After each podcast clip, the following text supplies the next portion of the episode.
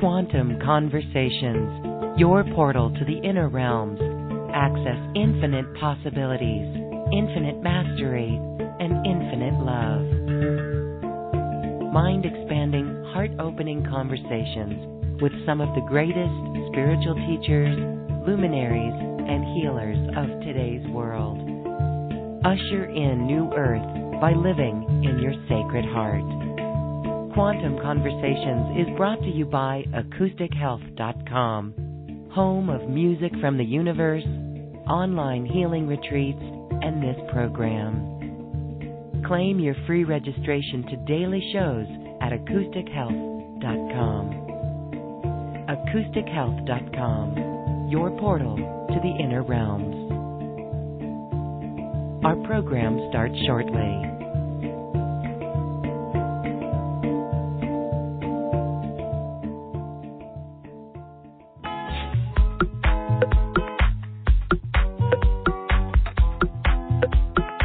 Welcome to another Quantum Conversation brought to you by AcousticHealth.com. I'm Loren Gailey, and I invite you to sit back as we enter the quantum realm, that space of the greater part of you. It is your connection to infinite possibilities, infinite potential, and infinite mastery. Welcome, beautiful ones. Thank you so much for joining us. We trust that you are in the heart space now, centering in and feeling this true essence of you. It begins in the heart, and it is this now moment that we greet you in love and light. Today, we are going to hear the fascinating story of a near death experience, actually, a two time near death experiencer who truly knows what it's like in the afterlife, in the place of no things. Peter Panagore is here with us. He is the author of Heaven is Beautiful How Dying Taught Me That Death is Just the Beginning. Let's welcome Peter Panagore to Quantum Conversations. Hello, Peter. Thank you for being here. Thanks, Loren. Thank you for asking me, and hello, everyone. Glad to be here you have a beautiful YouTube channel, Not Church Sundays, and we recommend that our listeners check you out because the vibration of your voice, your whole experience on your journey is what you bring forward now for our planet to really help everyone see the divine see the divine not only in ourselves, but in the world around us. And this is going to be a beautiful conversation. We do not need a near death experience. You've had two of them. You do not recommend them. But the story is something that is so profound and it changes all who hear your story. So let's start with what happened to you you had two near death experiences. Can you share those? Yes, thank you. I'll briefly tell why I was in the position I was in, then I'll tell the first afterlife story, and then I'll skip way far ahead to the second time I died, much more recently. So I, w- I was an undergraduate in, at Montana State University, and I went in March vacation with uh, another member of the outdoor club to go to Canada and the Rocky Mountains to go snow caving for our vacation, our two week vacation, and then top it off with an ice climb. I was an outdoors enthusiast, a winter outdoors enthusiast. And so I was in my element uh, through training and experience. And the snow caving was very fun. But the ice climb was deadly. I didn't have all the gear that I needed for the climb. I'd, I was a novice ice climber. I was an experienced mountaineer, but not on ice. And I couldn't come up with all of the gear that I needed. I came up short. One ice axe. I had one ice axe and I had an ice hammer, which is much shorter and the wrong tool for the job. And anybody who knows anything about tools knows the right tool for the right job makes everything go easier. And so my hammer in my hand slowed our climb by half. So by the time we reached the top of the climb that evening, we were there at sunset when we were supposed to be in our car snug with the heater on. Mm-hmm. We were about five or six hundred feet up, and the temperature went down with the sun about 30 degrees, I'm guessing. Uh, the temperature plummeted into the dark. We were about an hour, a day's drive from the Arctic Circle, and it was March. And Tim hauled up the rope, my climbing partner and uh, mountaineer friend, and the rope became a very large knot, and hypothermia set in.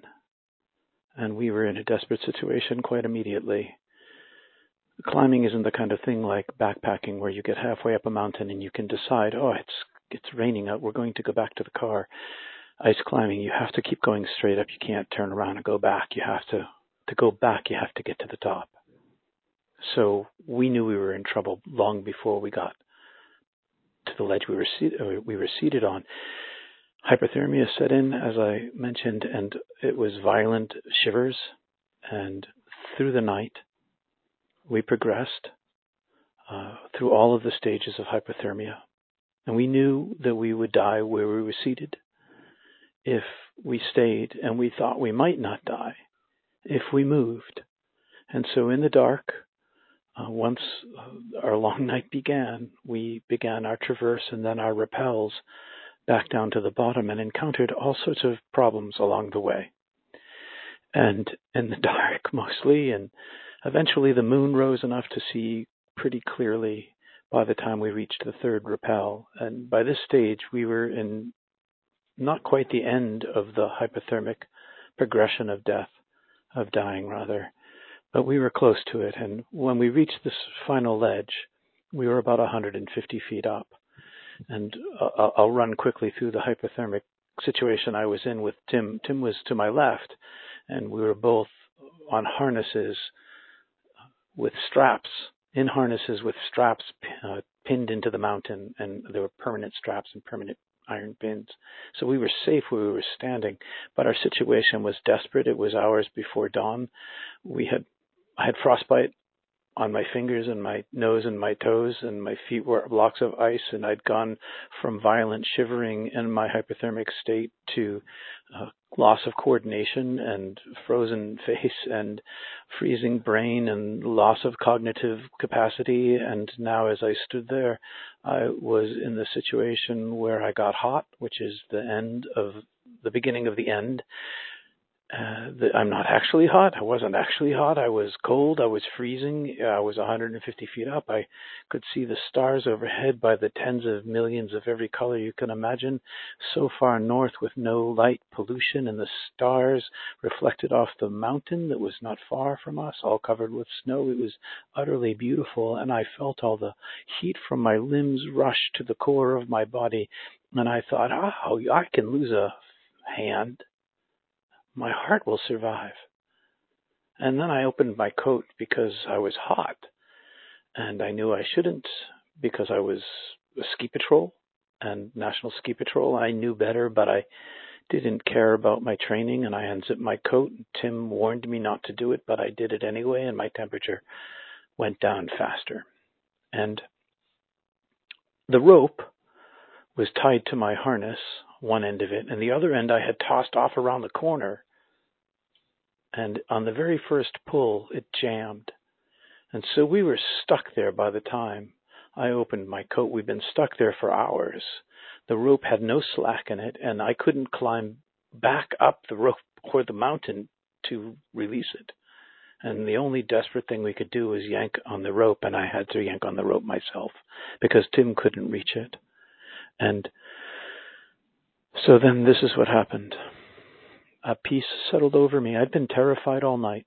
And I, I tell this story in this calm voice, but only because of only because I did some soul retrieval and faced my trauma in 2016 by going back to the same place for the mm. first time. And I, I, now don't cry every time I tell the story. Mm. So good healing there. Yes. So I'd been terrified all night and I'd been driven towards survival in a in a in a very much a, like a a wild human sort of survival way. I wasn't desperate in my mind like crazy, nervous and and uh, lose my head. I was determined and frightened and level-headed and a peace settled over me. And I realized that there was nothing I could do my hypothermic state was too advanced. The rope was stuck. We we couldn't go down and we couldn't go up. And so I just relaxed and I accepted what had terrified me all night because there was no way out of it. And I started thinking about my family and um my sister had run away when I was 14 and uh, my my family experienced it as a vanishing, even though she popped in and out by postcard at Christmas. It broke my family pretty badly, and I was in Montana to get away. But I couldn't. The way my family experienced my sister's loss was loss. The grief of feeling like someone's dead and they're not. They, they're gone from your life, but you can't grieve them as dead but you, you don't know whether they're alive. And I thought to myself, I can't, can, I, I can't stop my dying and my parents are going to lose another child. And I thought about God, and I hope that's not a trigger word for people because for me, God is, is ineffable, infinite love, unspeakable bliss.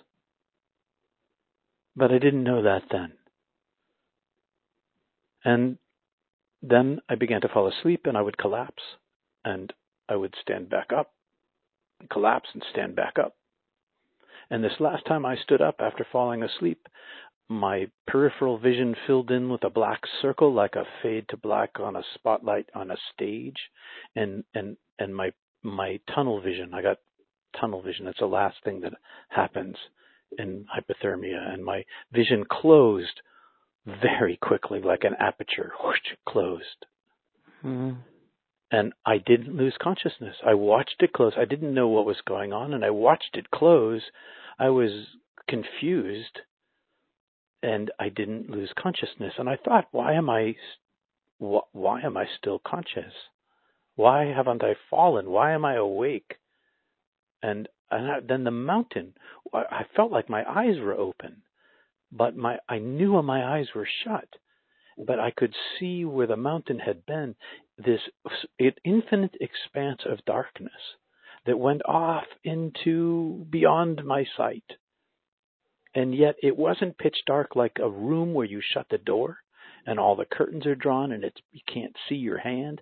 I could see far, far away a pinprick of light and it flew at me past across this this infinite expanse and as it came at me at an impossible speed it enlarged and reached for me and communicated to me with this reaching i'm taking you no language non non-linguistic telepathic i'm taking you. It tells me and i say in my mind no and i put up all of my willpower of survivalism from the night of my trauma to try to stay where i am and i couldn't. It took me like i was nothing. And suddenly this i was enveloped in this in intelligence, this all-powerful intelligence, like a rag doll in a in a in a, river. I had no control at all, and I was it was still communicating to me uh, power and comfort. And I was comfortable and I was unafraid and I relaxed and I was carried inside, enveloped in, and I could see myself out from the outside and the inside and I could see myself traveling up like the like a tunnel, but that but it was the t- a tunnel of darkness inside the vast expanse of darkness, and then I was projected into, or the entity, the angel, unfolded, and I suddenly found myself in uh, what I describe as metaphorically uh, the great illuminated darkness, the great illuminated eternal darkness. And I was alone and I could see in every direction all at once and I could see deep into well, I would say infinity, but I couldn't see the end of it. But it was the deepest I'd ever seen until today, until I go back, I guess I mean to say. And I was a an expanded size of myself. I was no longer physical at all. I had no matter and no molecules, and I was an, an orb of consciousness metaphorically speaking, and everything I say is metaphor because it's all this, all these um, dichotomies and uh, polarities, and it's all these opposites and timelessness, and all time, all at once, in the now, all the time there was, is, and will be in every direction. Time flows, all right there, and I was this this intelligent orb. Uh, my whole being was a single thing. I, it wasn't like having a body and a brain and an eye and a thumb. It was all one thing. My thinking was my being, and I was much larger, and I could see in every direction at once, like ten thousand eyes or a single eye. The all-seeing eye was me, and I was comfortable. I was remembering this is who I am. This is what I am. This is what I've always been. How did I not know this? How did I not see this? And I was in comfort with a capital C. And then, because it's timelessness, the way I describe this, Loren, is in a sequence, but it's not really a sequence. I don't know. I, I, I learned how to talk about the unspeakable. And there, this is a place of no thingness. No thingness. There's no thing here. And this, mm, well, I'll just Would some talking. call it the void? I think some would call it the void, but that indicates an emptiness. And uh-huh. it was uh-huh. not empty, it was a fullness. Okay. It was a fullness and an emptiness. It's this, I, I, I be, so this is this is how it what happened. I, I, like a portal and opened. Uh, like a doorway or a, the light appeared to me. Or but it was this flowing flowing covering that was translucent and transparent and solid all at the same time. And it was right next to me. And I could see through it. And through it was a tunnel that went way arcing way into this infinite distance. And I reached with my beingness, my my myself, and I touched this flow of light and it flowed into me and as it flowed into me all these things happened at once. It was all life. It was i knew i was in the the presence of the creator of all that the, that the void in which i was was the body of the oneness of being. There was no separation between the this void, this threshold, this heaven that I was in and the being itself, but it, it became more manifest to me and flowed inside of me and it infilled me and all these things happened at once. The, I saw myself as I was as a human. I saw, I went through my life review. I knew that I'd been known as a human being from the moment of my birth and I, I, I knew more than that. I knew that I had been known from the moment of my creation as a soul self, as a, as a, as a photon, as a singular, as a singular portion of, of the same unlimited divine being. I saw my, I saw my origin.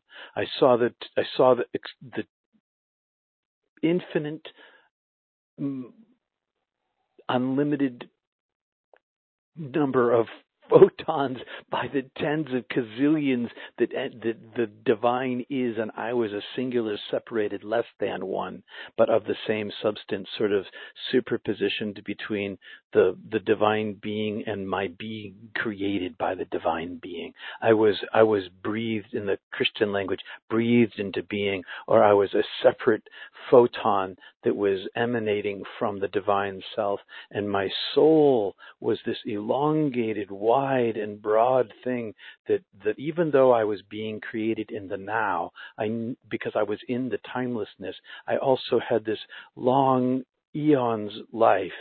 And in those lives, I, in that life of my soul, I saw these very, very small, thin sections of other living lives that I had or was, I can't tell, because I was in timelessness, whether these other lives were in sequence, whether they were even now, I cannot see. If they were on Earth, I don't know. I just know that that that I had these other incarnations, but none of them were actually me me, the I that I actually am, is this soul consciousness self in which those little thin slices interjected. And I, I and I could hear the voice, the voice inside me, showing, saying, revealing, expressing all of this without language, all at once. And I saw my known life that I had lived as Peter, and I went through my life review, and in the life review, I suffered all of the pain I ever gave away in my life. Everything, every decision I made about the suffering that I wanted someone to have because they hurt me or because I was angry or because of whatever reason I was jealous or whatever it was, I, whatever pain I gave away, I experienced that pain from the point of view of the person that I gave it to times 10,000. It was massive amounts of pain that I gave away. And I was just a 21 year old regular kid. And I saw their suffering from their point of view. And I, and it was juxtaposed to all of my rational choices that I created in my head, all my judgments for causing their pain. And so all of my karma was that all the suffering I gave away, I gave to myself. And it was much larger than I had, I had no idea how much pain I had given away. And I, I saw, I saw that there was this, like a field of, of, of creation. I could see all of humanity and I could see that all of us were built into this system, this matrix, this um, gaming system where we we didn't create the rules. We're living out the life, and everyone had hurt everyone. Everybody hurt everybody, and that's just the nature of what it is to be a human being. And it's not my fault. It wasn't my fault that I caused the pain that I caused and even the unintentional pain that I caused. It was just the structure of the of the whole universe built this way. And yet I so there was this great equality. I saw this great equality of human brokenness in comparison to the to the purity of the divine self, the purity of the love where there was was no suffering and no judgment and no corruption, just love speaking inside me saying, I love you. I love you. I made you. I know you. There's nothing unknown about you. I've always known you. I've always loved you. You're my beloved. You're my beloved. And and and I and I saw that all of the love that I'd given away in my life and all the love that had been given to me, I got to keep that with me. That was with me. And, and sort of through that lens of the love that I experienced in my life, despite seeing myself as guilty uh, for a self evidently guilty self judgment, not because I had been bad, but because of the purity of the light itself, that I was less than. And I wasn't, my guilt wasn't so much that I had been bad. It was just that I that the light was so good. And and because of the voice inside me, I love you, I made you, I I forgive you. I turned to look through this lens of love and I was instantly infilled, re-emerged with this all love living inside me, this flow in of this, these things that we divide on earth, we love and joy and beauty, truth, humility, knowledge, understanding, intellect, bliss, wholeness, healing, fullness, adoration, awe, peace, truth. All these things, they're all one thing. They're all this oneness, and it flowed inside me and infilled me to an expansive side size where I felt like if a, a one more bit of this union were to enter into me, I would obliterate. And I was, I was in love. I was, I, I, all my pain was forgotten. All my life was forgotten. Everything was gone from me. And all I was was basking in this unity of being. And even the unity of being with, with which I was experiencing was still nowhere near the strength of the infinite self. It was just a small taste of it. And it was so overwhelmingly self reflective and recognizing. I could see more truly who I was and who I was was beloved. And and then I said, Am I dead? No mouth, no lips, no words, and the voice, which was, which was, I, I couldn't see the voice. It was, I, it was, I knew that it was right beside me. I knew that it was all around me. I knew it was the infinity, and I, and I could hear it inside me, but I couldn't see it. I could only see this bliss and beauty. And it spoke and it said, Yes, you're dead. And I said, But I haven't gone through that tunnel, down the tunnel yet. And the voice said, No, you haven't. Come along. And I said, basically, wait a minute. Oh, my parents are suffering. I can't lose another child. And in that instant, I was swept at faster than the speed of thought across this heaven I was in, with the, which was the body of the divine.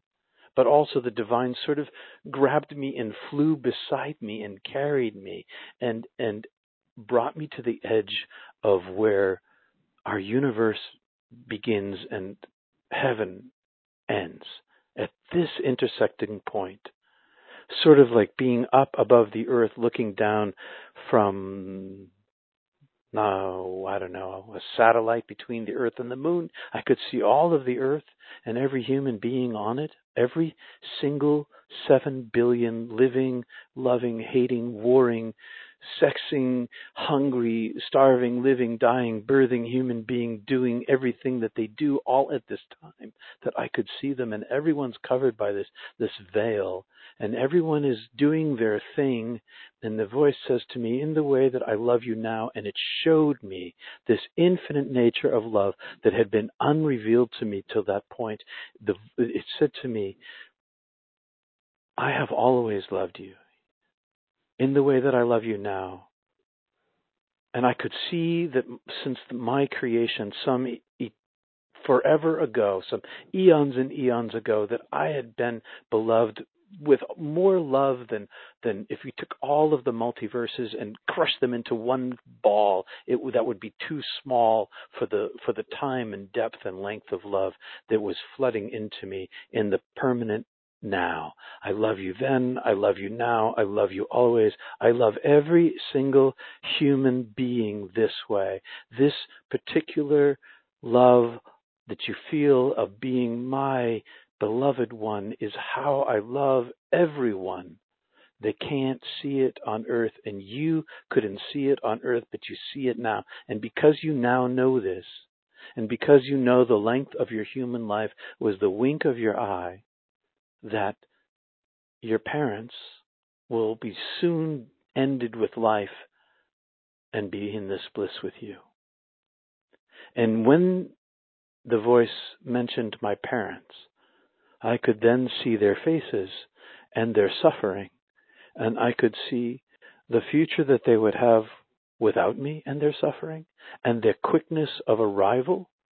And I could see a parallel life with me and their quickness of arrival and the, the, the difference between their suffering on one life to live and the other life that could be was big enough for me to, even though I knew, even though I understood the brevity of life and the bliss that awaited them and the healing and the wholeness that they would feel unburdened, I said, I can't go yet. Why not? I had another commitment. I was in a theater company going on a national tour to the university. And I said, I'd like to go back. And the voice said, Well, we'd like you to stay. But I haven't gone. No, you haven't through that tunnel. Could I come back to this unitive state of bliss and love? and understanding and knowledge, anything I wanted to know, everything I wanted to know, and I wanted to know everything about everything. Everything I wanted to know was instantly in fullness downloaded into me. My my brain not in the way of my thinking, not in the way of my absorbing of information. I just absorbed everything I needed to know as soon as I thought it. And so when I asked, can I come back here? I knew that I could. I couldn't, I could come back. And I said, well, then I choose to live my life. And the voice said, you won't live your life. And sent me on my way. And on my way, I had to make a choice. The voice said to me, choose. And in front of me were a million entry points like doorways like a big circle of doorways, a million doorways to go back into my life. And I had a moment to look and to think, and I could see that in the very center of the circle and the innermost door was a beam of purity of light. And then I could see that that faded to the far edges, and I thought to myself, I want some self autonomy. I want to live a creative life. I want to be a bohemian writer. And I picked my door with that thought. And it wasn't the center of the light, it was off to the side, some distance away. And the next thing I knew, I was cre- being reduced in size like a like a balloon, like an air balloon put in nitro nitro nitrous what is that frozen liquid ah, I blanked on the word. But anyway, mm-hmm. I was mm-hmm. compressed down from a much greater size and mm. squeezed back inside my body again. Squeezed back inside your body. Like, did you feel like Suffering. you could bring all of it with you? No. I became reduced, reduced and reduced and reduced. Unable to, I, I lost my capacities to hold it and I was much. To fit inside my body, I had to be 10,000 times smaller than I was, than I am, than I actually am. And the first sensation was suffering. The suffering, my, my world was suffering. Because here you are, frozen, back in this body. Okay, and the integration then integrating this? Oh my goodness. What happens next? Well, I f- suffered. That was the most shocking thing. I didn't, I understood where I had been, mm. but I didn't understand suffering anymore. I'd forgotten suffering, and suffering overwhelmed me. Mm. And, and being in the body was so carnal, so crude, so less than. And it took a time for me to float to my surface of my brain, my brain to come back online, my frozen brain to start mm. to function again.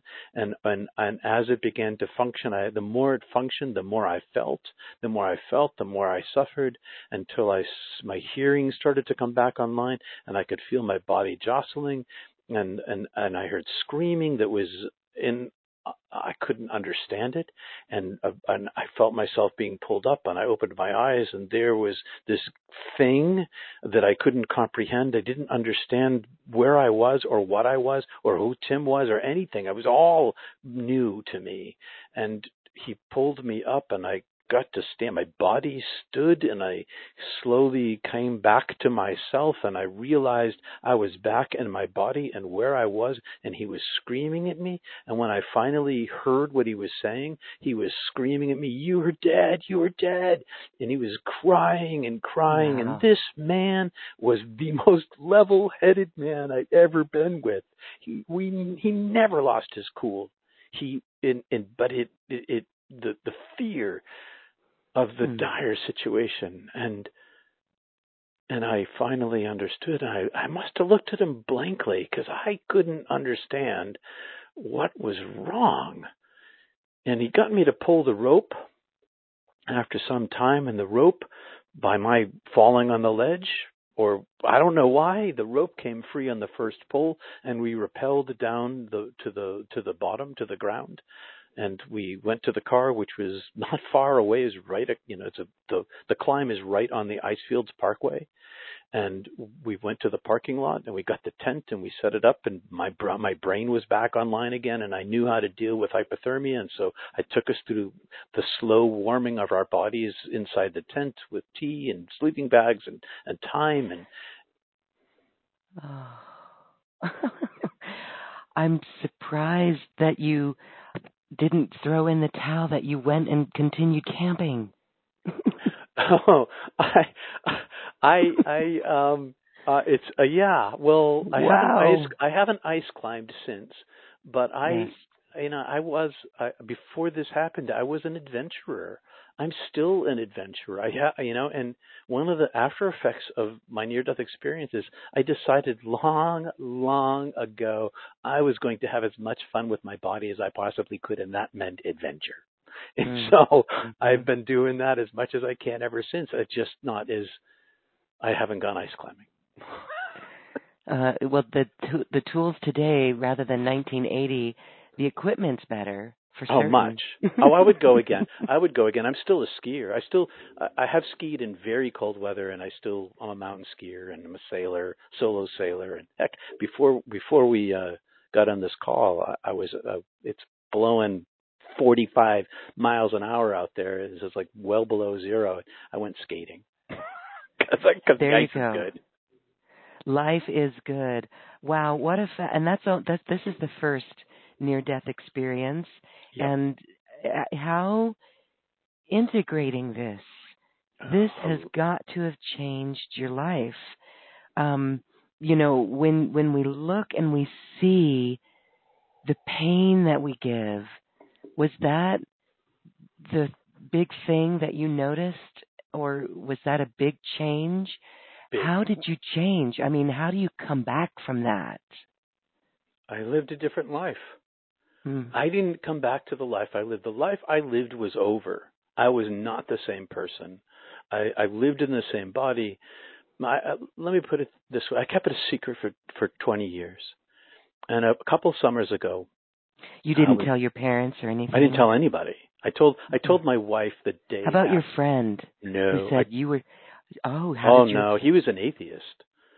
Oh we, my! Religion was off. So you just table. go in, you just go into your tent and have some tea and warm up and well and and you know. It was mm-hmm. more involved than that. We the, yes. the the he Tim Tim owned a really really nice winter tent, and a winter tent can come equipped with a chimney and uh, an mm. air vent, and so because of the chimney and the air vent, we could he- fire up our two stoves our propane, uh, I guess I had a uh, white gas stove inside the tent and actually heat the space. Mm-hmm. So we mm-hmm. heated the space, we heated water, we drank warm water, not hot water. We got inside our sleeping bags, and we just kept applying um, warm water to our insides and heat to the tent that we were in. And eventually we got to the position where I thought it was safe enough that we could get in the car and fire up the heater. Because you, you know, you heat up your body too fast with hypothermia, that'll kill you. Um, hmm. Okay. Yeah. So. So. All right. So that was the big. That was the thing is to get your bodies warmed up again and and the the small talk about wow you were dead it was that that was survival you were oh, yeah. still in survival mode we were still in survival mode survival mode oh yeah we, it was still a desperate situation and and besides that we hadn't eaten uh, since we ran out of food we you know we had a snack at like four three or two o'clock whatever that was and we were skinny mini you know twenty year olds and our bodies were consuming themselves we were famished we were frozen um, mm. and we were scared. Not only my my situation had changed. I fear fear had gone from me. I was mostly in a place of wonderment. I was I, I felt like I was I was I was operating in the world according to the things that needed to be done in order to make my body survive. But in my head, I didn't understand where I had been and what had happened to me. But I knew that I was an alien in this body. I was not the same person. And so I felt like I was trying to pretend so that he mm-hmm. wouldn't notice. And I and I couldn't tell him what happened. Um and and the 2 days later so so terrible things happened after this. terrible things. We got arrested. We got put in jail. We paid our way out of jail. We wow. totaled the car against a semi. Oh. And and then Tim took the the little money we had left and took a bus with our skis because we'd been snow caving, and I took some of the climbing gear that I could carry, and I hitchhiked back to Bozeman.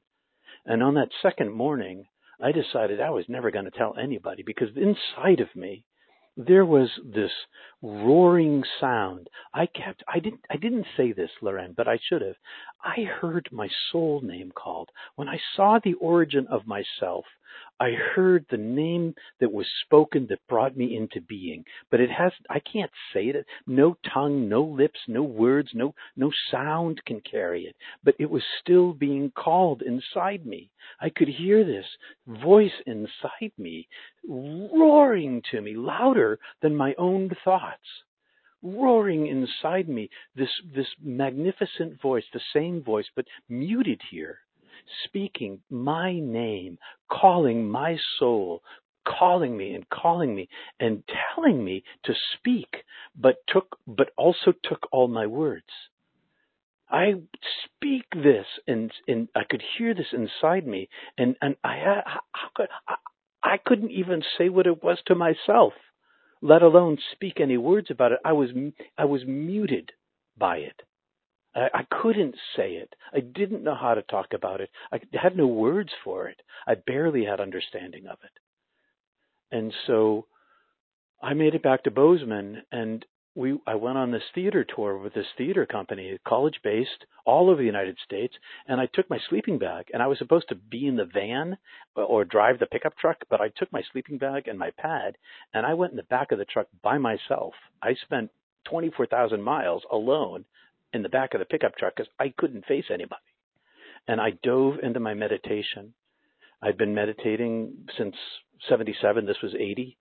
I had the great fortune of, of uh, st- learning the practice of centering prayer, which is a Zen sort of compilation with uh, Trappist contemplation and Maharishi Mahesh Yogi's uh, meditation forms all kind of mushed into one out of a particular Trappist monastery where I went to, near where I went to Catholic school. And so I dove into my meditative life and I found inside myself that silence, that peace, that space. And I, and it was my, all I wanted was it. I wanted to go back. I regretted coming here. I, I, I regretted the moment I woke up. It was a mistake. There's so much suffering. Mm. Yes, I was going to ask. Okay, so, you know, you spent after that experience, here you come back into the tent and then you guys continue on your way and that's not so good. Your friend totals his car. Can you see now why that happened so that you two could go your separate ways? to allow you to integrate? Only I totaled his car. You totaled the car. Maybe that was your higher self. Yeah, well, the, the it it it could have been, but also it was definitely exhaustion. Um Wow. And so then, yeah, it's for the for you to come back to that.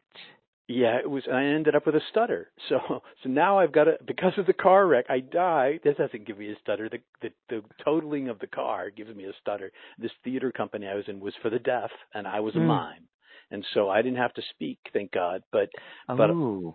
right, but I had a I had a very noticeable stutter whenever I spoke.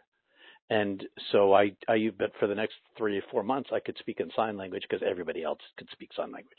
So it was, so I could, and I didn't stutter and sign. Um, so everybody knew something had happened to me, but I told them it was a car wreck. I told them, you know, it was the car wreck. The, you know, that's what happened to me, and I just need to be by myself, and I can't drive the van anymore. And and then I, I, I got. Oh, you you didn't even tell your the people that you guys almost died of hypothermia, uh, or did you share a little bit of that fact? Nothing. You didn't say that you guys like got stuck on the mountain. Oh, we said I got stuck on the mountain. Okay. That was the Uh-huh, summation uh-huh. of it. No, we got stuck on the mountain, but it all worked out. And your friend didn't say he was dead. No, I, No. I, I, well, he was quite angry at me after I totaled his car, Yeah, because that comes in and takes. Yeah, okay. and so he didn't talk to me. I had two or three weeks before we left on this tour, and he was so angry at me. Um, Oh. and so I, I never saw him again. Okay. Oh, wait a minute. That's that's not quite true. I saw him one more time. Did I see him? I saw him when he dropped off the ski gear. Yeah, that was before we left. He came to my. I lived in a cooperative, and he came to my cooperative, and we shook hands. We did because he knew that he knew what kind of night we had had. He knew, so we parted on good terms. But he also said he couldn't be my friend anymore, and that was it and I left on the tour. And when I came back, I wasn't from Montana. He was from Iowa. I was from Boston. And by the time I came back from the tour, um, school was ending, and that was that. Mm, Never saw him again. Wonder if he has ever looked back at that time. I hope so. Yes, I wrote- I- interesting. I wrote a letter in my book, and uh, Heaven is Beautiful, but my publisher took it out. I had a Dear Tim letter. And uh, Mm. publisher said, if he reads the book, he'll know it's him. If he's ever told the story to anybody and they read the book, they'll know it's him.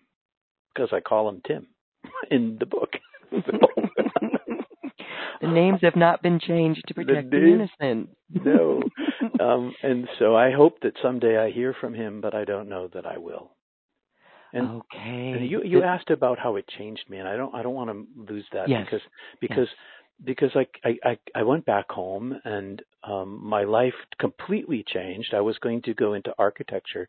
My dad was president of the AIA in Massachusetts, and I'd been training as a you know at the drafting board since I was a little kid with a pencil in my hand. My family's artistic. I worked in construction for four years to kind of you know get the the ground level understanding of how things are put together and know what the people are like and then I was going to go to graduate school. I was an English major but I was going to be an architect and that was no that definitely did not happen. And I I by the time my experience at UMass where I was an undergraduate in the English department, as I mentioned, ended. I was I, I was taking classes in comparative mysticism, East and West, and I decided, having studied this now, because I was looking for language. I was looking for language. I I, I knew that there must be other. I, I hoped that there must be other people like me in the world because I knew that I had experienced this really radical thing where I had no self left. I was I was in this state of adoration that I can't put into words to you. Where where all I was was this oneness itself. And I wanted to find out if I was alone and so I started studying this and I and I interviewed at uh, Princeton and uh, Harvard came to school looking from the divinity schools, and I interviewed at those two schools. And I went down and I interviewed at Yale, and I w- decided to study mysticism. I decided to get a graduate degree at these these super secular um, universities Mm-hmm. that didn't teach mysticism except for Princeton. They had one class, but I but I looked at the curriculum and I found that that that I could com- I could cobble together a study of mysticism and nobody would know. So this, uh, so I, I studied mysticism other than my dean knowing, who was my tutor, who I spoke to last week, by the way. She's like 93. Um, she she took me as an independent study student so that I could study mysticism, which I didn't tell my parents I was doing, um, Mm. or uh, that my classmates knew. But but I was I was on an exploration of language. I, I wanted language. I wanted to find my peer group, and I wanted to most desperately find tools to go home again. I wanted Yes. I wanted that. Mm. Yes. Yes, that very interesting how that experience led you right into it. Right into it. Totally shifted everything. Everything. And no longer giving pain to people.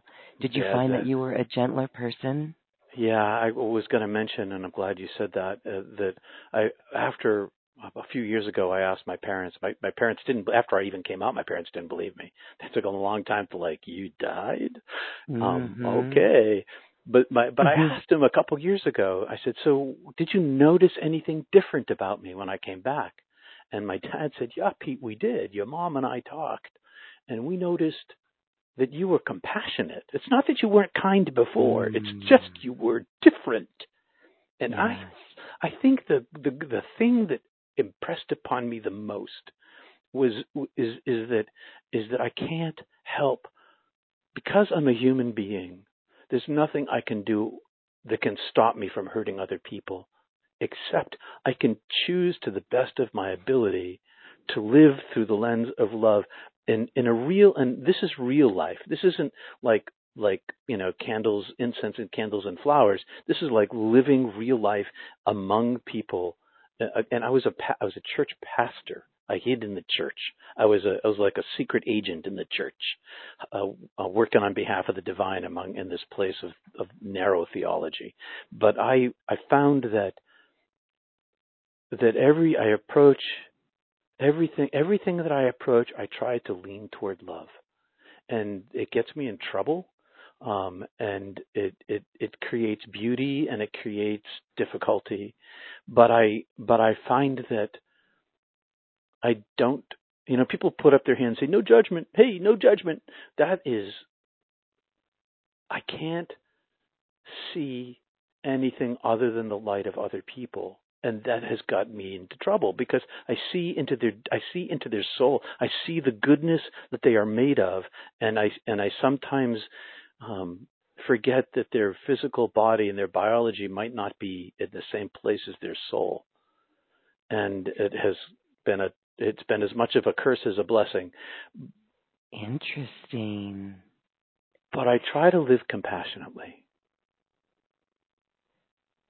That is beautiful. I can feel that. I think we can all sense that. And seeing the power of our words. I love how you said you saw it through their points of view. And it does come back to the judgments and what we create in our mind. So just to shift your perspective in that. And again, this is your first near death experience. Another one happened In, in 2015. 2015. Mm. Now, what I want to share with everyone is that you are a wealth of information. We're going to bring you into a mastery empowerment course, a two hour online event for people to learn some of the tools that you have actually brought forward from this experience from your whole life. And that will go deeper. But let's hear more about your second near death experience. So here you go. Here we're you're you're, you're becoming uh, um, in the mysticism world and finding tools to go home again. But yet there was something else that needed to be witnessed by you. So let's let's go to that story. Well, I, I, I came back the first time for the for the sake of love for my parents, and the second time I did the same. And so in between 1980 and 2015, I I spent my life diving as deep inside myself for, and opening myself and emptying myself as much as I possibly can in secret, not telling anybody that I was doing this. Mm-hmm. Because it didn't make any difference if they knew or they didn't know. And so, and I thought they'd think I was crazy anyway. So, so I came back unafraid of death, like fearless about death, not afraid of dying can be difficult, but death is beautiful. And so in 2015, um, I had gone running the day before, I ran three miles a day before, and I was in a yoga class. Um, I've been practicing uh, uh, yoga for 40 years, and I, I use a, a form of uh, Kriya yoga inside my Hatha yoga or Vinyasa, or whatever they, they happen to be teaching. But I, I work my interior yoga. It's I do interior yoga, and I found, as Paramahansa Yogananda promised, um, chakras are real. I, uh, I live with them, and so mm. I, I practiced my yoga. And I was in. I was late to this class because, but the teacher's a friend of mine. She let me set up my mat in the doorway because it's summertime and the place is crowded. And so I start doing yoga, and it's hot. Everybody's doing hot yoga, and part of the part of the one of the after effects of my yoga practice is that I can raise my my yoga raises my prana without any heat. Like I get hot like I, I fling sweat just as a result of my body in flames. And so I'm not a big fan of hot yoga and it was hot and I started within a minute in downward dog. I'm like, why am I sweating so much? I hadn't done a, you know, I'm in downward dog and, and so I thought, oh my gosh, I, I don't feel well. And so I lay down on my mat and I'm lying on my mat and, and everything, you know, she's going through telling the class what to do and my eyes are closed and I'm like, my heart hurts. Why does my heart hurt? Why am I sweating so much? What? Oh, I'm having a heart attack. I'm having a heart attack. I had been I had been an ambulance attendant after National Ski Patrol, and um, and I knew we had heart problems in my family. That's why I was, you know, I eat well and I exercise because I'm trying to keep, you know, the ticker working. Killed my grandfather, would have killed my dad, but for a life flight in the early 80s to uh, uh, an experimental hospital in Massachusetts where they shot him up with the drug they were experimenting with, which was a decoagulant, which saved his life. And it, and it eventually killed my sister who was lost. So this, you know, it's a family genetic thing. And so I'm lying in the yoga class going, oh, this is, I get to die today. Today is my day. And I've been praying for my death for the whole time. I also my secret prayer of my life was God, take me home today. Can I go home today? Today's a good day to die. Let me go home. Take me home. Is my job done? And so I'm lying there like, ah, I'm going to die in front of these people. I can't do that. So I got up and I went outside and I lay down in the, I sit down in the chair and I'm like, ah, I got to lie down. I lie down in the grass and I'm lying in the, in the dew of the cool of the grass and the shade of the building. And, and I'm thinking to myself, I really am dying. They're going to come outside and they're going to find my body here. That's too bad, but I get to go home. And I thought, well, maybe I should maybe I should try to not die today. Maybe I should try because my daughter had just left a a, a marriage. Uh, her husband went off to Afghanistan, and very terrible terrible things happened to him there. And he came back uh, like lots of vets with what they call moral injury, and they just had a baby, and she had just left him, and she was you know she just left him and I thought, I can't, I can't leave them alone. And so I tried to sit up and I couldn't. And so uh, I'll, I'll cut the story short to, to get into the, the emergency uh, urgent care center. And when I got to the urgent care center, uh, one of the yoginis had given me a ride there. When I convinced her that I was dying, she's like, Oh, all right. So eh, can I call the ambulance? No, I don't think they'll make it in time. I think we should drive. So we drove over there. It was a mile away, and and I had a hundred percent blockage in my widowmaker um, artery, and uh, it's that's what they call it. They call it the widowmaker, and I was a hundred percent blocked. And uh, I was an by this point I was already 45 minutes into my golden hour, and they said we're gonna we can give you this decoagulant and give you a trickle through, maybe a three percent trickle through that might get you might get you to the catheterization lab, which is two an hour and a half away. And uh, so I said, well, all right, let's give it a try. My wife shows up. My my son is there. He's in his 20s, and they shoot me up with this decoagulant, and they're going to give me morphine for the pain, and they call the ambulance to drive me the hour and a half, and I'm like, don't give me any morphine. I'm like, well, doesn't it hurt? Well, it's like an elephant standing in tree pose on my heart, but yeah, it hurts, but I can't take opiates. I'll be vomiting in the back of the ambulance. I'm sensitive to them. I know this about myself. I've had them before. And how are you going to deal with your pain? I'm going to meditate the whole way. You're going to what? I'm going to focus my mind and my breath on my pain with the fullness of my intent. And when I do that, I get to rise above my pain as long as I hold my mind directly on my pain. It's a, it's a, it's a meditation technique that anybody can do that's super simple and it doesn't take much practice. And I've been doing it for 40 years. And so I, get on the gurney and off I go. And as I go, my son grabs my hand and he leans in and he says, I love you, Dad. And he looks me in the eyes and he's tearful and, and I'm, I love you, Andy. And, and I look over at my wife who's standing next to me and she got my other hand and I look up at her and I, I smiled at her. I'm like, give her a wink. And I'm thinking to myself, honey, you're going to be fine. You know this about me. I've been waiting to go home and today's my day. Mm. And so they load me in the ambulance and off I go. Summer traffic, an hour and a half down through Vacation Land Highway, um, state of Maine, summer summertime, and and on the way, uh, I hear the EMT paramedic. I'm sorry, the paramedic. I hear her radio in because I'm conscious. Because when you meditate, you hear everything around you. You can hear everything when you meditate. The trick is to focus, continue your focus, and let the sounds flow by you.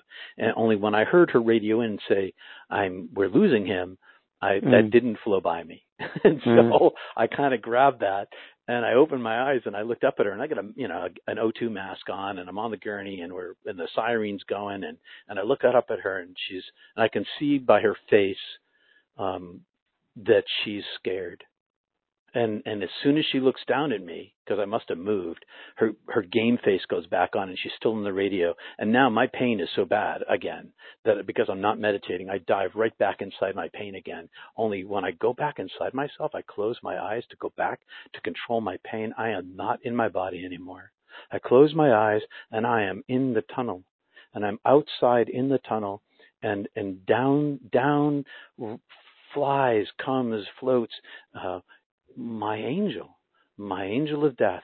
And this time I know this is who this is, and I understand what's going on. And the voice is saying, Come home, come home, we love you, come home, it's time to come home. And, and it reaches and it takes me, and I start to go with it. And then I think to myself, Well, wait a second, I'm paying attention this time.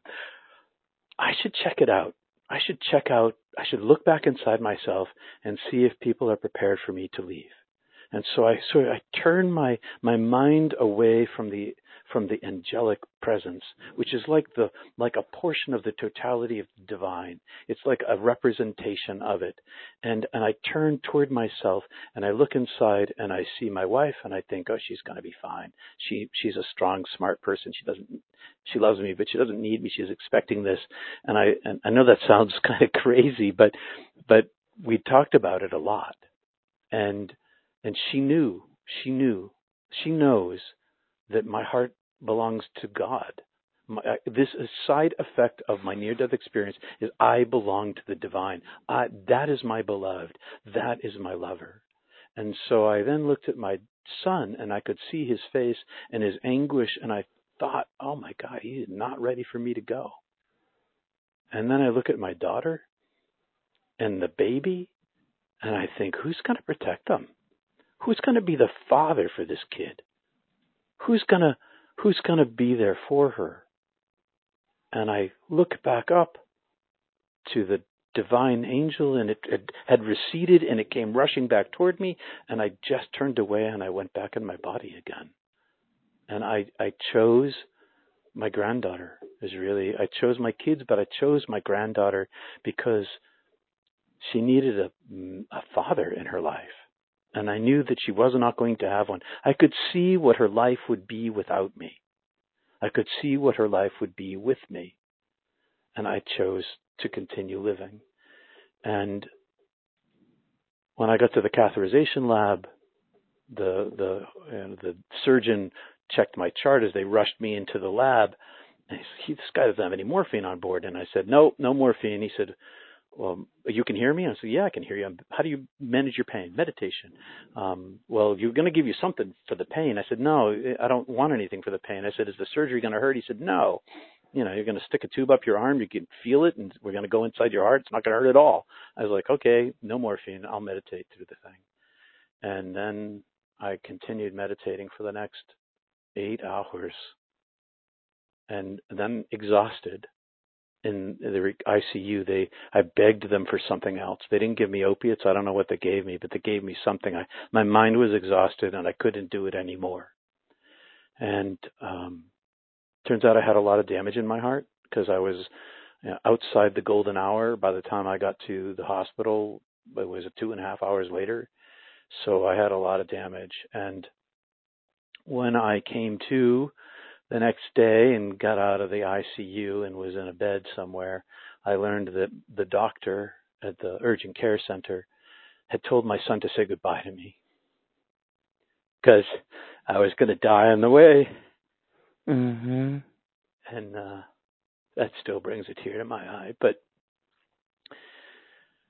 after that event, and I'd been, I, I had been, a, I'd been a, a hiding, a pastor. I'd been a mystic hiding in the United Church of Christ for 20 years. Uh, I, I was a good, I was a good minister because I, I was, I, I didn't follow the rules. I followed the love, and so I was good at what I did. And then I, I went into TV and I went into radio for 15 years, and and and after my heart attack, after doing this show for 15 years, the show got the new the TV station was purchased, and my show got closed, and and so within two years of of dying the second time, my career changed, and I found myself more willing to dedicate the whole of my life which I had been doing anyway. Even when I kept this a secret, it was leaking out all over me all the time. The deeper I drove my mind and my heart inside myself, the larger the space I carved for the presence of the divine, and the, the uh, until I found the in tap and the out tap, and could open both taps at the same time with this carved space, and let the radiance that is not me guide my life and those around me to the best of my ability. And after my second death, I decided I can't go back inside the church again. I never fit in the first place. I'm not a theologian, I'm a mystic. I belong to the divine. I've got to figure out how to tell people that mysticism is an ancient thing and all mystics speak the same language. It doesn't matter if they spoke Persian or Cantonese or or Old German or Aramaic. Every mystic speaks metaphor. We all speak the same language. Metaphor, myth, symbol, and negation, simile. And and and therefore, when you understand that, it opens the doors to every mystic that ever wrote in every religion everywhere. And so I am trying to help people understand that you don't need a near death experience. And I don't recommend it because I'll tell you, the reintegration is awful. Yes. But you don't need one because you already have half the people I know have had a kind, a type, a level of a mystical experience where they shift from believing to knowing. Yes.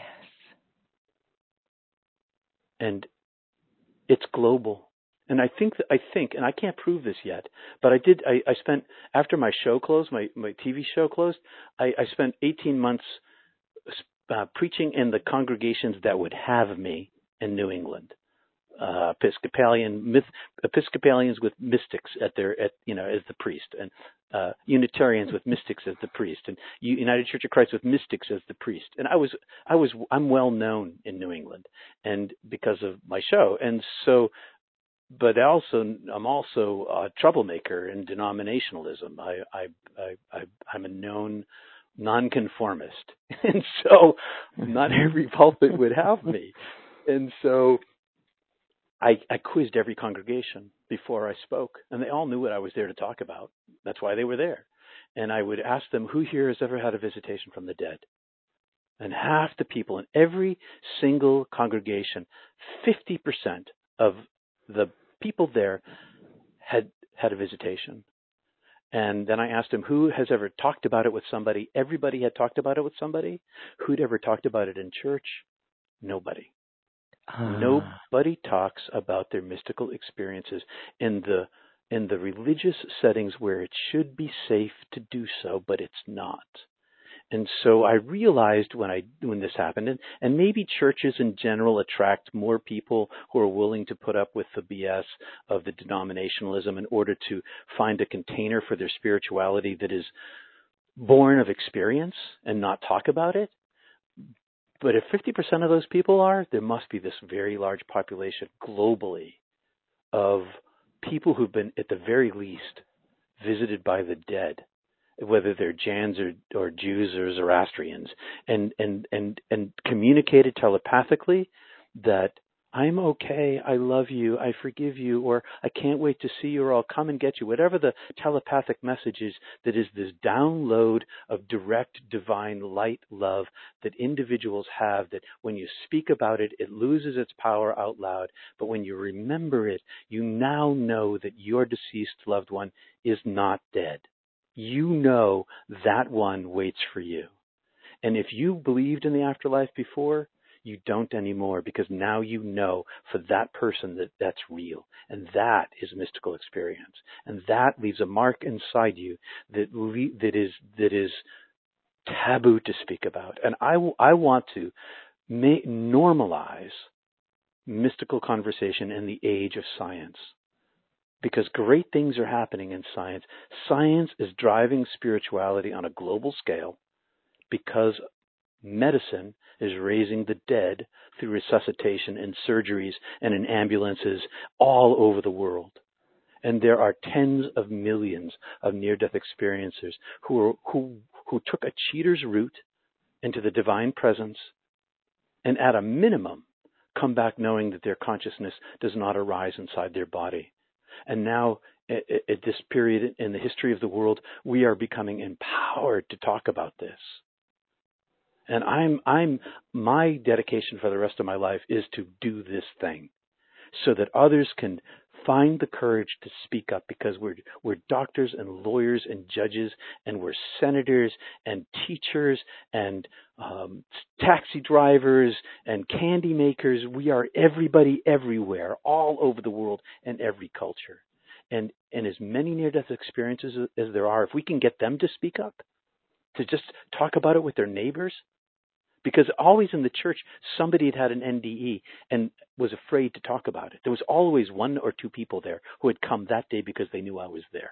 And then I would then it would turn out that everybody knew somebody who had a near death experience. And if they would talk about it, if we talk about it, then that hundreds of millions of people who are naturally born mystics who have divine experience, an angel visitation, an out of body experience, an indwelling, whatever it is, something where, where it has a beginning and an end, something that happens to you, it's passive, it, it's grace that, that uplifts you, and, and it leaves a, a noetic understanding inside your soul a wisdom that is a mark inside you that's undeniable and that it's in it's inarticulable, it's ineffable, you can't say it. That's a mystical experience. And the if we can talk about the reunion of science and spirituality in the 21st century, we can we can eliminate literalism. We can eliminate the idolatry of literalism and actually experience the divine presence inside us. And when when when we when we carve the space inside ourselves, when we quiet the egoic mind, when we find that place of peace inside ourselves again and again and again and expand that place, we then begin to see the divine light inside ourselves, which gives us the strength to see it in others. And when we gather together, it magnifies itself. It's like it's like my rabbi friend would say, you know, when there are two rabbis in the room talking about it, there are three opinions. And what he mm. meant hmm. was the divine presence is there as well. And, and and that's the dwelling place. If if a person pursues their spirituality by aiming at the oneness of being, the divine presence lives inside the life, your life, like a radiance that infects everything around you. It's not like every choice I make is a good one, but it's like every choice I make that I bring inside this envelope of light works out for the good in the long run anyway. And and even if it doesn't, even if I make a bad choice and slide into second base and blow my leg apart because I didn't know the base was spiked, not theoretical. Okay, that was not that was actually happened. It's like a bad choice that day. even though that cost me money and put me in the hospital and made my family upset, even though I made a bad choice, in that moment, I still had the divine presence with me.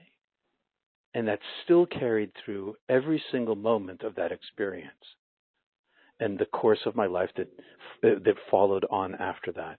And so even though I didn't choose to go into the the most illuminated door I could have, I've spent my life through my my it, my secretly. Okay, I'm talking about it now, but only because I want to try to help people find the same thing inside themselves.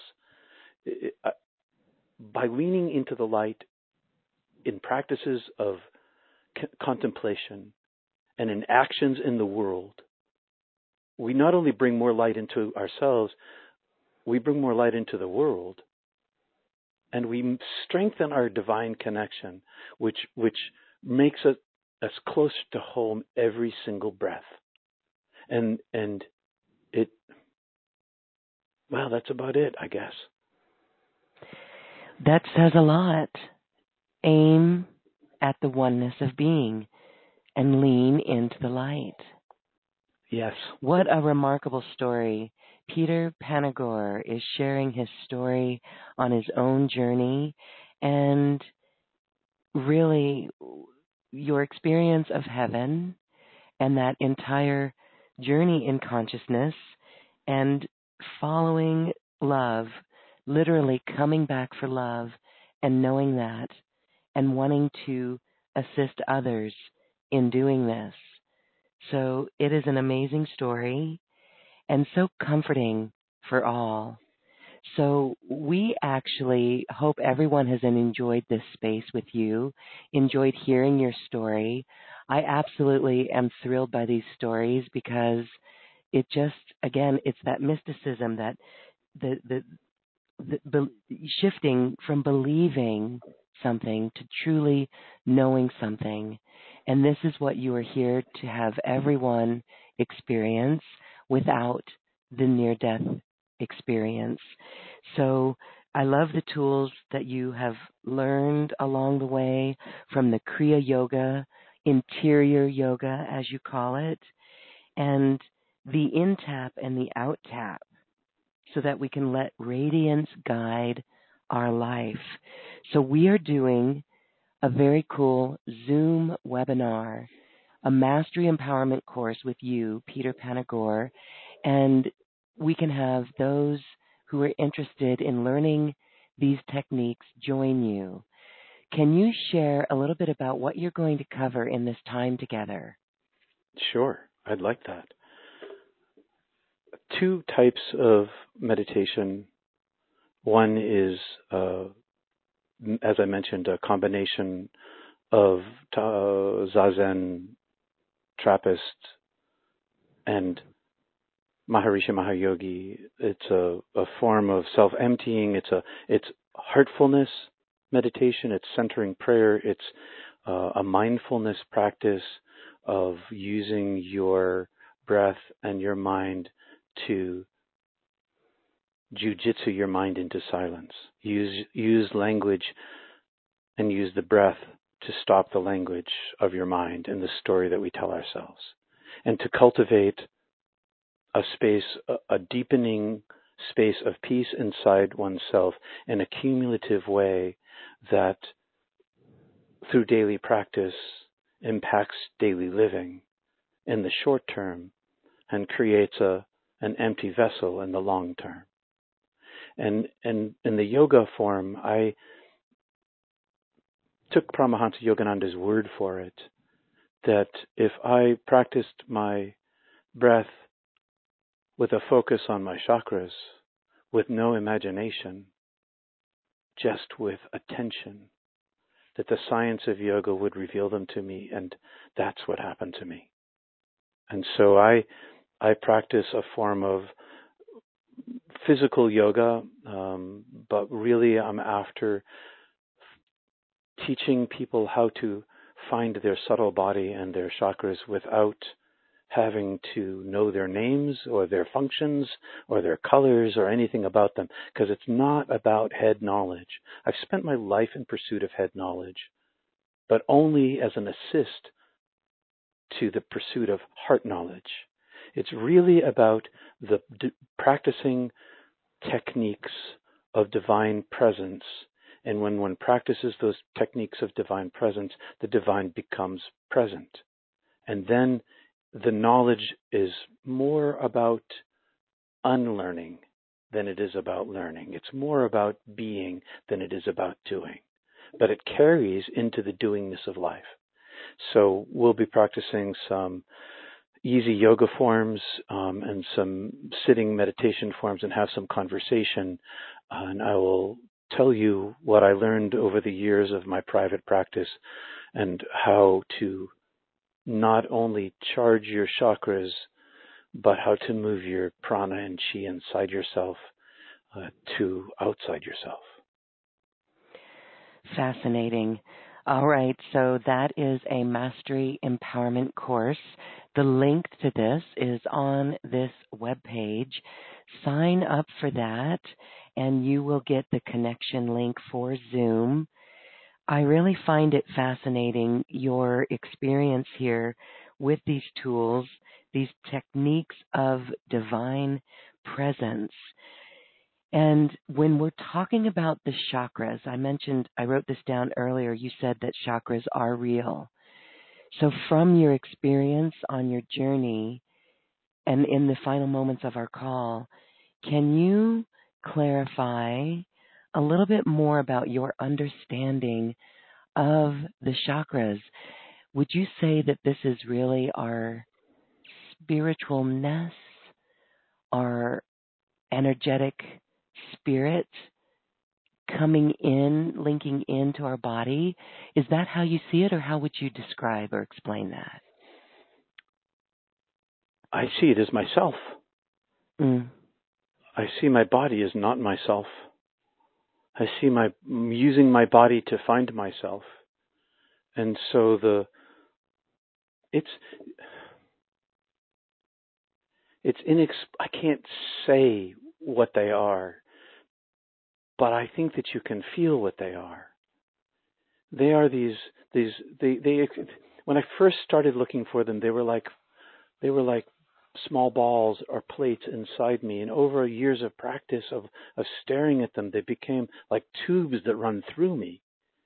Tubes that run from outside of my front and out my back and, and run from my from my one root up outside my head, up out above me my head and outside my face.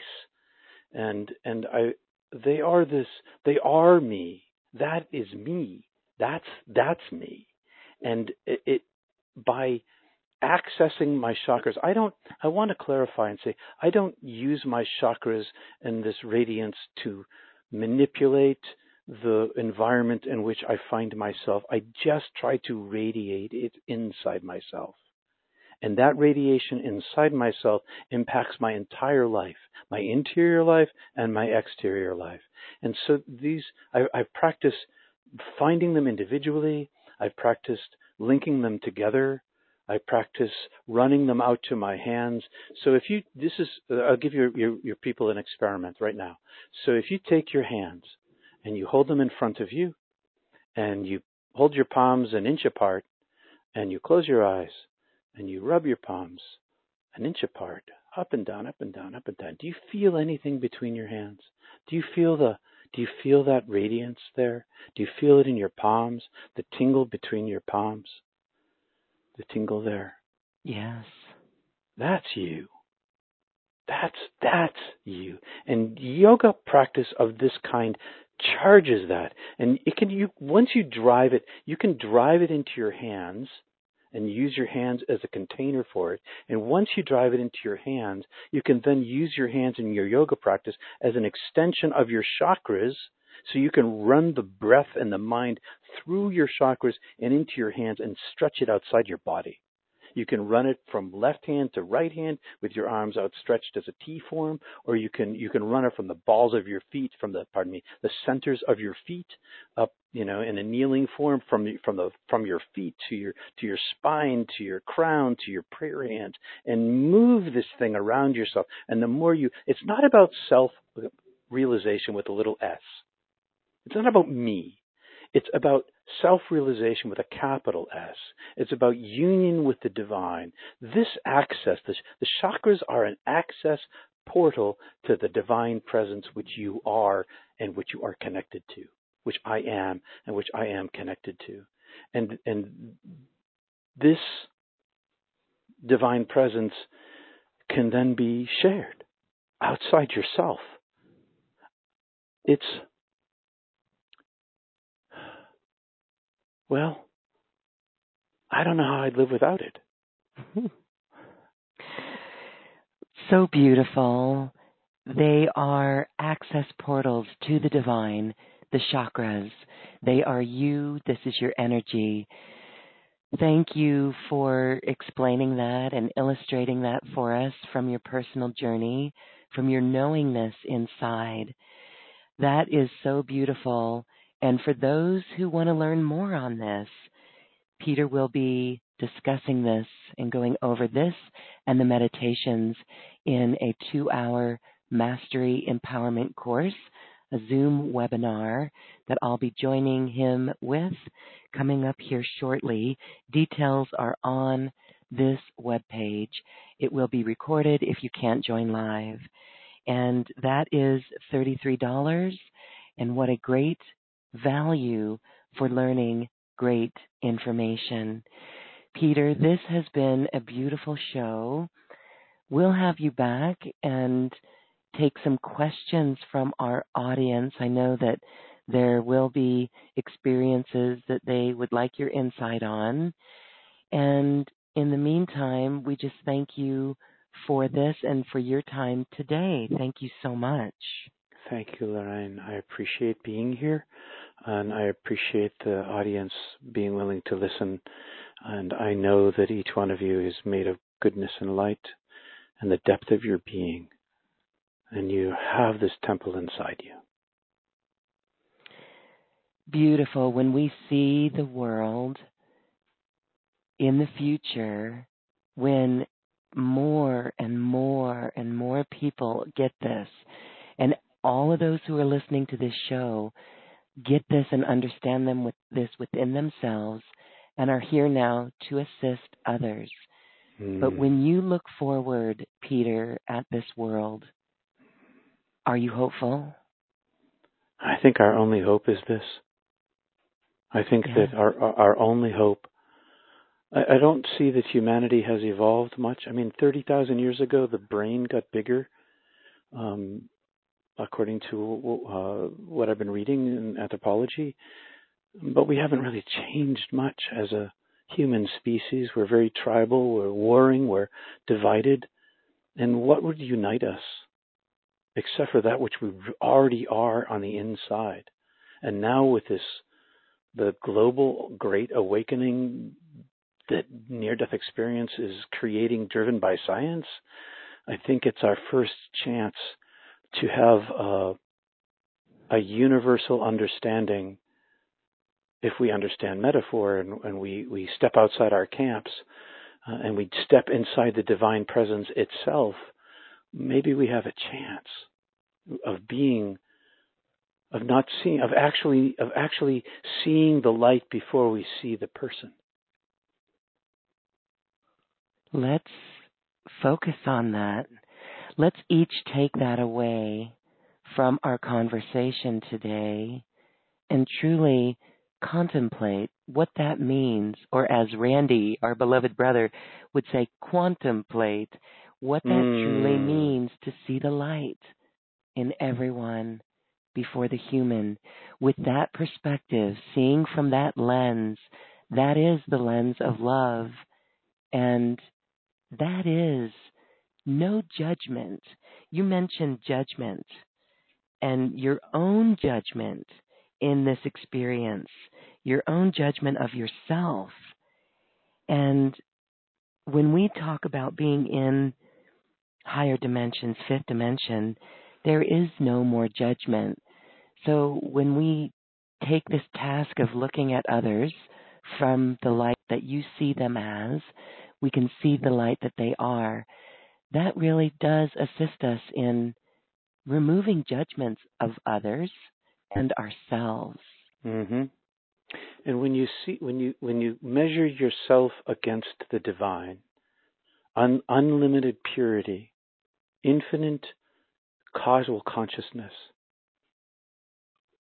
awesome intelligence, and see yourself I see myself as little little almost nothing in comparison then my measurement against another who is like me, another human being, well, I don't measure that person against me.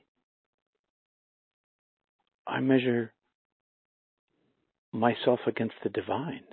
And so I see the other as as I am, beloved and less than, and yet made of the same. And the deeper I carve the space inside myself, the the the more I see the light inside of myself that isn't me, I mean that I don't own, that isn't like I don't possess this thing, I am this thing. The and it's bigger than me. And the more I see it inside myself, the easier it is to see it in others. And and and one of the side effects of having gone through my particular life review is that I see the I see my own brokenness. I see my own suffering and my own brokenness and I see a great equality between mine and everyone else's. Because when I was dead there was no this thing I did was worse than that thing I did. They were all the same. All caused suffering. And, and so by understanding these two components, seeing the light inside the other, and understanding my own brokenness is no greater or lesser than your brokenness, that creates inside of me a, a humility, a humility of similarity, and born of the of of of these two components that I'm made of love and goodness, and that that love and goodness is infinite, and that I'm also, through no fault of my own, made a human being full of flaws and beauty and goodness. But I don't see, when I was dead, the way it looked to me was that every human being it was like it was like being on the moon and looking down at Earth, and when you see a photograph of the Earth from the moon, it looks smooth and flat like a cue ball. But when you get close to the Earth, there's all these mountains and Himalayas and the Rocky Mountains and the ocean and the and the trenches and, and there's all this topography and and I don't see the topography anymore of human beings. I and if I do see the topography, I see it, I see my own topography at the same time. and it's Mm. it, and it's born it's born out of the oneness of being and i i that's it i guess So beautiful. And thank you for helping us each shift our perspective into that perspective through your eyes and your experience. Yes, we are ready to aim at the oneness of being. mm. Peter, thank you so much for being here. With that, we are carrying this with fresh eyes, looking at our world, truly seeing if we can hold this and experience it and carving that space out within ourselves. Thank you for sharing this beautiful message of love and light. thanks lauren thanks for having me And we do want to say check out Peter Panagore's YouTube channel, Not Church Sundays, and see how you like that. Inspirational messages for our times. You can also join us on our Mastery Empowerment course. The link to that is on this webpage. Click Mastery Empowerment course or special offer and you will get that and you'll join us. We look forward to seeing you. Mhm. Thank you, everyone. Thank you, Peter. Have a beautiful day, as I know you will. Mhm. you too lauren nice to have an opportunity to talk with you god bless And you we will talk again. Thank you. peace Namaste. Blessings. namaste And now, everyone, it is time to dance our way to the cosmic heart.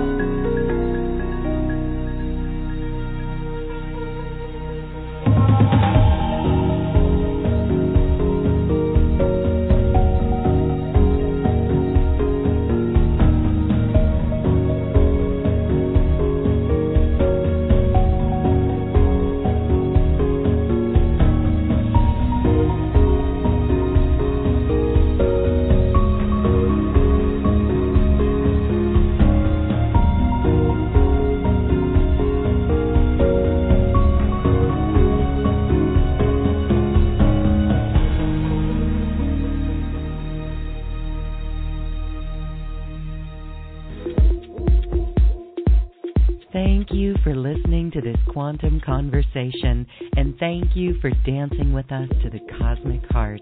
As we raise our own vibration, we raise the vibration of the planet. This show is dedicated to you and all awakening hearts as we are here to shine our bright light and amplify our love. Access all quantum conversations, special offers from our guests, and online healing retreats by visiting acoustichealth.com. I'm Lauren Galey, and from my sacred heart to yours, I honor your magnificent love and light.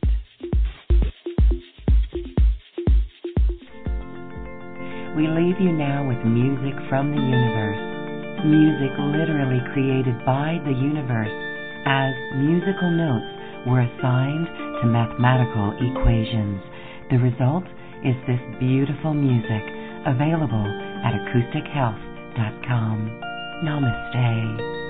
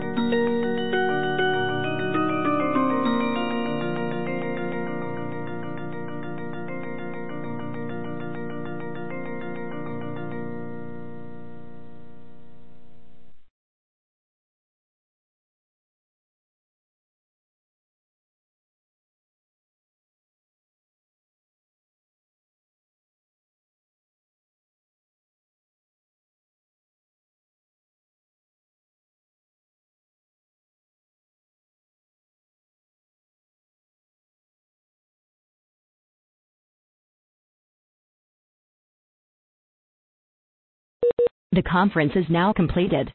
Goodbye.